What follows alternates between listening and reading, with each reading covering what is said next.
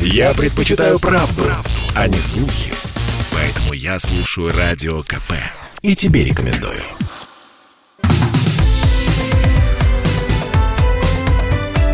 Как дела, Россия? Ватсап-страна! Вы слушаете радио «Комсомольская правда». Антон Челышев у микрофона. Говорим на главные темы дня сегодняшнего и уходящей недели. Начнем с событий, которые сейчас разворачиваются в Афганистане. Талибы ищут боевиков ИГИЛ, которые взяли на себя ответственность. Кстати, да, и Талибан, и ИГИЛ, организации, запрещенные в России. Талибы ищут игиловцев, которые взяли на себя ответственность за теракты в Кабульском аэропорту. Американцы уничтожили, отчитались, по крайней мере, об уничтожении боевика ИГИЛ, который ответственен за уничтожение, за организацию этого теракта. Причем уничтожили они его в провинции Нангархар, а не в Кабуле. Провинция Нангархар, она к востоку от Кабула, если память не изменяет, находится. Достаточно большая, горная, высокогорная. И как они там вот в горах умудрились этого боевика ИГИЛ найти, это, конечно, большой вопрос. На прямую связь со студией выходит эксперт Российского совета по международным делам Камран Гасанов. Камран, здравствуйте. Здравствуйте, Антон. Как, как, как, в принципе, такое возможно? Откуда, давайте так, откуда появился ИГИЛ в Афганистане? Вы верите в то, что вот этот теракт в аэропорту Кабула устроили игиловцы? И, соответственно, если да, если в Афганистане сейчас присутствуют и Талибан, и ИГИЛ, то как они там дальше будут друг с другом разбираться? Mm-hmm. Но ИГИЛ в Афганистане появился в две тысячи пятнадцатом году на волне успехов исламского государства Ирака и Леванта на территории Ирака и Сирии. То есть они пополняли свои средства за счет того, что вот ИГИЛ расширялся на Ближнем Востоке. Там назывались разные суммы, порядка сто миллионов в год им переправляли их, так скажем, в кавычках, собратья из Ближнего Востока. Впоследствии они расширялись за счет того, что э, к ним переходили на их сторону э, те боевики, которые были разочарованы в талибах.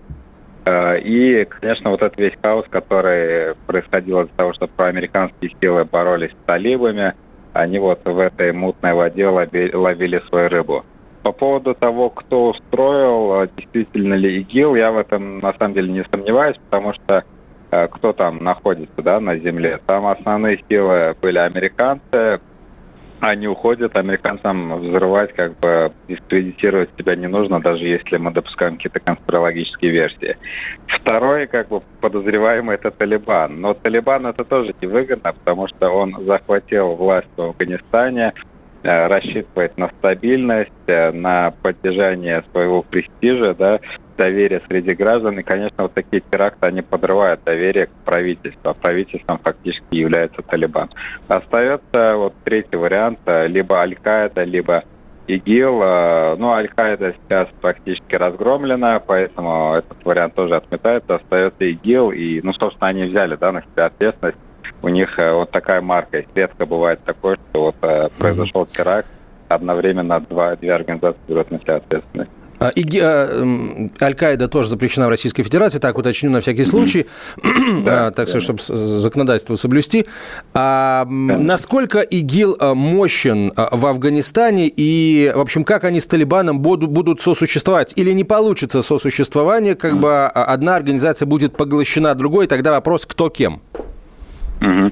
Ну, если брать, например, Аль-Каиду, да, опять-таки запрещенная в России, то здесь были какие-то вариации сотрудничества с Талибаном, хотя талибы сейчас говорят, что мы с Аль-Каидой порвали. То с ИГИЛ тут вообще полная несовместимость, они друг друга считают кровными смертными врагами, потому что они расходятся по двум ключевым критериям. Во-первых, исламское государство Харасана, если быть правильным, да, на территории Афганистана, тоже запрещенное в России, они видят свое развитие не только в территориях, в границах Афганистана, но и за ее пределами, в Южной Азии, в Средней Азии, да, вот наши среднеазиатские республики, пуштуны, талибы, да, они сконцентрированы на территории самого Афганистана. И второй момент, они критиковали талибов за то, что те пошли на сделку с американцами и договорились о выводе их войск. Поэтому, ну и идеологически тут различия, да, потому что исламское государство, оно практикует очень жесткие методы, да, хотя и не ограничена территория Афганистана, но они очень такие радикальные, поэтому их систему внедрить в многонациональное, многорелигиозное общество Афганистана не получится, талибы никогда с ними не пойдут на союз. И поэтому дальнейший вариант – это война, это антитеррористическая операция, которую будет проводить Талибан. Примерно насчитывает игиловцев там от тысячи пятисот до двух тысяч человек, но есть возможность того, что если Талибан не будет проводить правильную политику, да, и расстроит местное население, то вот эти изгои могут перейти на сторону ИГИЛ.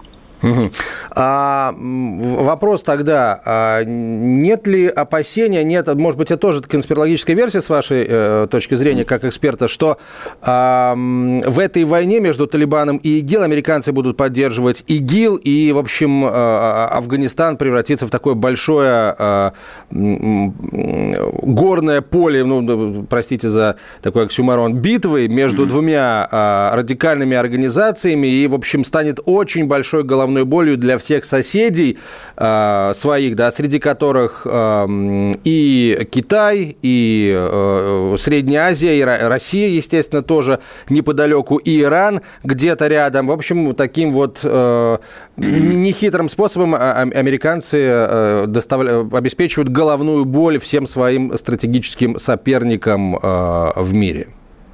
Действительно, да, Антон, это такая привлекательная модель, наверное, была бы для американцев, но мне кажется, там в ЦРУ сидят умные люди, они знают, что у ИГИЛ на данном этапе нет больших перспектив, поэтому если у них не будет каких-то территориальных приобретений, да, то ставку делать на них бессмысленно.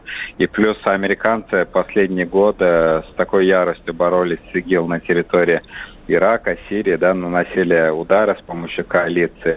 Да и в самом Афганистане, я напомню, что даже если талибы время от времени воевали с правительством Ашрафа Гани, но в борьбе с ИГИЛ они были едины, то есть там даже чуть ли не координация шла между американскими войсками, афганскими войсками и талибами. Поэтому в краткосрочной перспективе я не думаю, что американцы будут как-то пытаться через ИГИЛ воздействовать на Афганистан. Они смирились с этой реальностью, что талибы новая власть, и будут уже смотреть на действия самих талибов по отношению к США, к интересам вообще НАТО и Запада.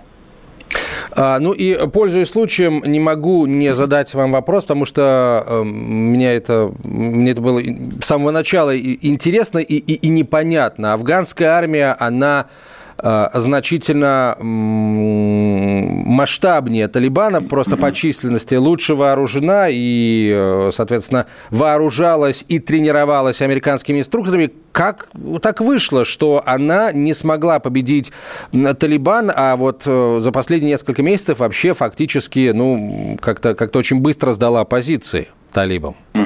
Ну, это, на самом деле, вопрос вопросов, да, наверное, один из самых главных вопросов после вопроса о том, кто признает Талибан.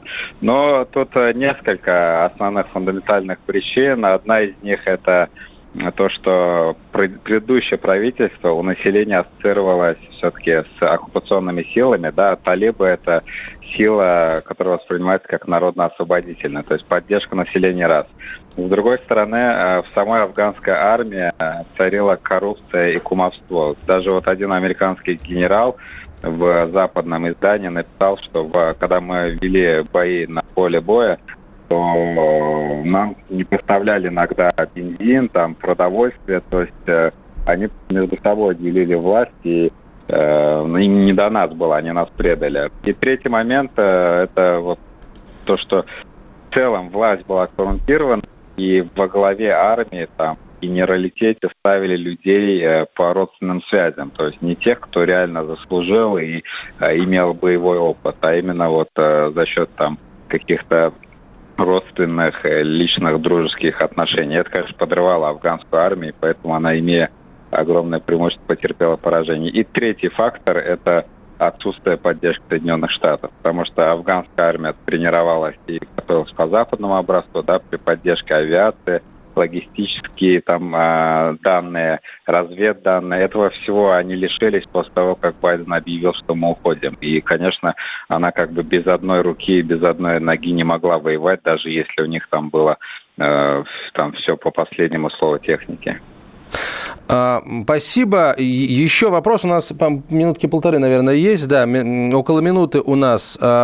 Вот эта история, которая сейчас разворачивается в, Панше, в провинции Паншер, в Паншерском ущелье с сыном Ахмадшаха Масуда, который сейчас возглавил mm-hmm. ополчение. Насколько это все реально, насколько действительно э- эти силы смогут противостоять талибам? Я думаю, это временное явление. Рано или поздно либо их просто уничтожат, и туда войдет мощная армия талибов, либо же они сдадутся, и им ну, просто дадут свободу, да, что их не будут убивать, они сложат оружие и их пощадят. И это будет очень великодушно со стороны Талибана, и в том числе перед международным сообществом, что вот, видите, мы действительно выполняем свои обещания. Ну, я не верю, что вот эта маленькая горстка людей, даже если там насчитывается десять тысяч человек, может э, на что-то рассчитывать после того, как афганцы сокрушили там двести-триста тысяч на афганскую армию. Так что я думаю, это просто дело времени. Спасибо большое, Камран. Эксперт Российского совета по международным делам Камран Гасанов был на связи со студией. Это прямой эфир радио «Комсомольская правда». Как дела, Россия? Ватсап-страна.